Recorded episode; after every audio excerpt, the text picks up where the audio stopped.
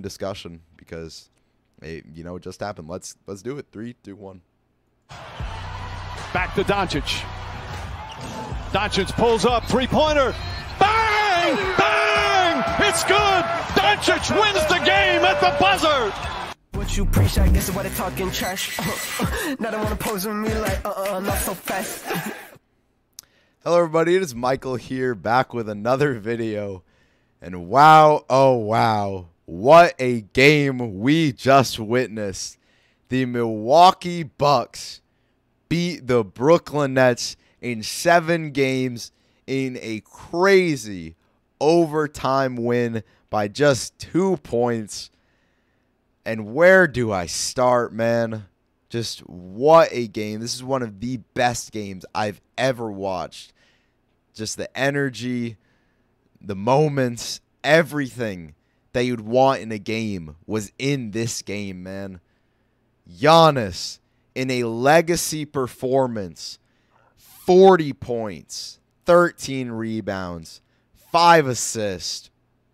Absolutely fantastic. What a performance from Giannis in such a big game. Khris Middleton, you look at the 9 for 26. 9 for 26 is really bad. Like, really bad. But he hit a bunch of huge shots when it mattered the most. He had a really slow start. He was not great overall. This is why you can't just look at stats. Khris Middleton had a struggle of a game for a majority of the game. But he did his thing at the end, got them so many huge buckets, and that's what matters a lot. Jrue Holiday, too. Jrue Holiday was pretty bad this series. He shot 5 of 23 this game. He scored 13 points on 23 shots. That's really bad. But he got a couple of huge baskets and passes.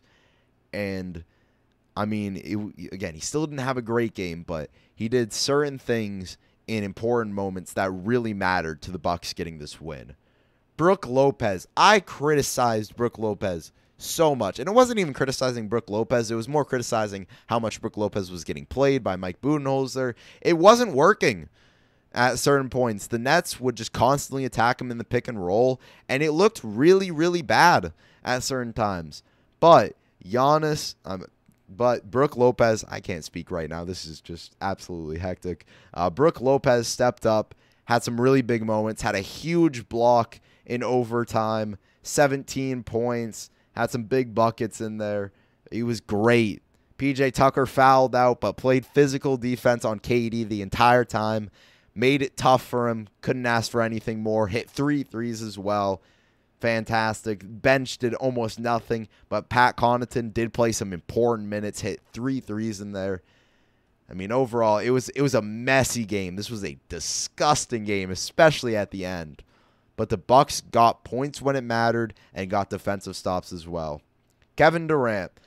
Some people are gonna look at that last shot and it was a bad it was a bad miss. It was a really bad miss. But he also hit the shot to put them into the position to be in overtime in the first place. And I'm sorry, I can't look at Kevin Durant having 48 points, nine rebounds, six assists, dominating the game like he did, and be really mad at him at all. It was an unfortunate circumstance for the Nets. Injuries killed them. They'll be back for sure. Uh, but yeah, KD, I mean, he played literally every single. He played 53 minutes. That's crazy. Gave it his all. Can't ask for anything more.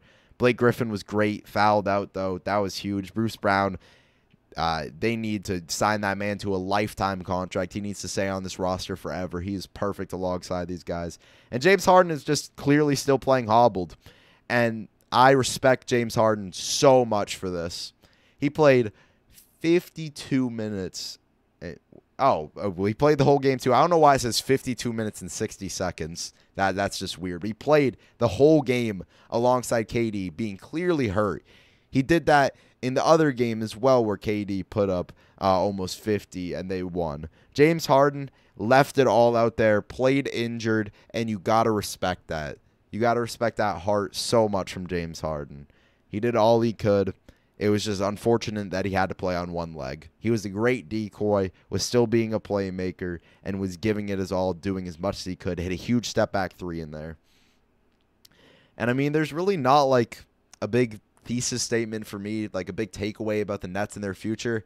This is just what I've always said about the Nets. It was always all about health.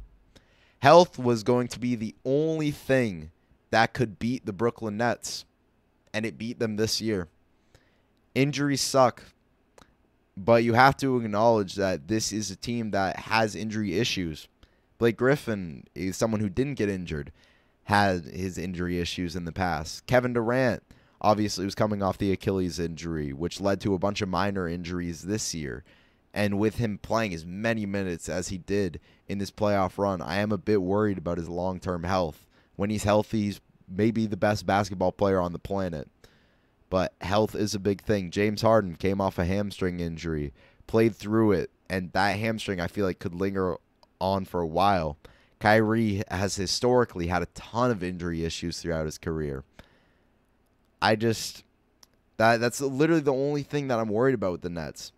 And the fact that they might not be able to keep this roster together that much because with how expensive the top 3 guys are, your role players are going to have to be on cheap contracts and they did as good of a job as they could have to get as many cheap contracts on this team as possible. Them getting Bruce Brown, uh, Jeff Green, Nicolas Claxton on a rookie contract, Landry Shamet on a rookie contract. These guys might not be able to be around forever, so you're just going to have to continue to find good role players on cheap contracts and just hope that you can be healthy. Because I think healthy, they're the best team in the NBA. It's just unfortunate that injuries killed them this year. And congratulations to the Bucks. They're going to have to face a tough team regardless, whether that be the 76ers, the Hawks.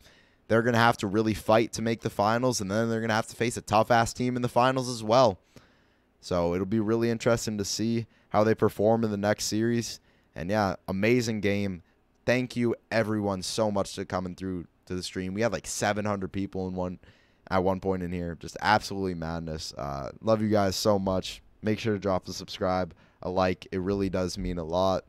And yeah, bunch of new content coming very soon.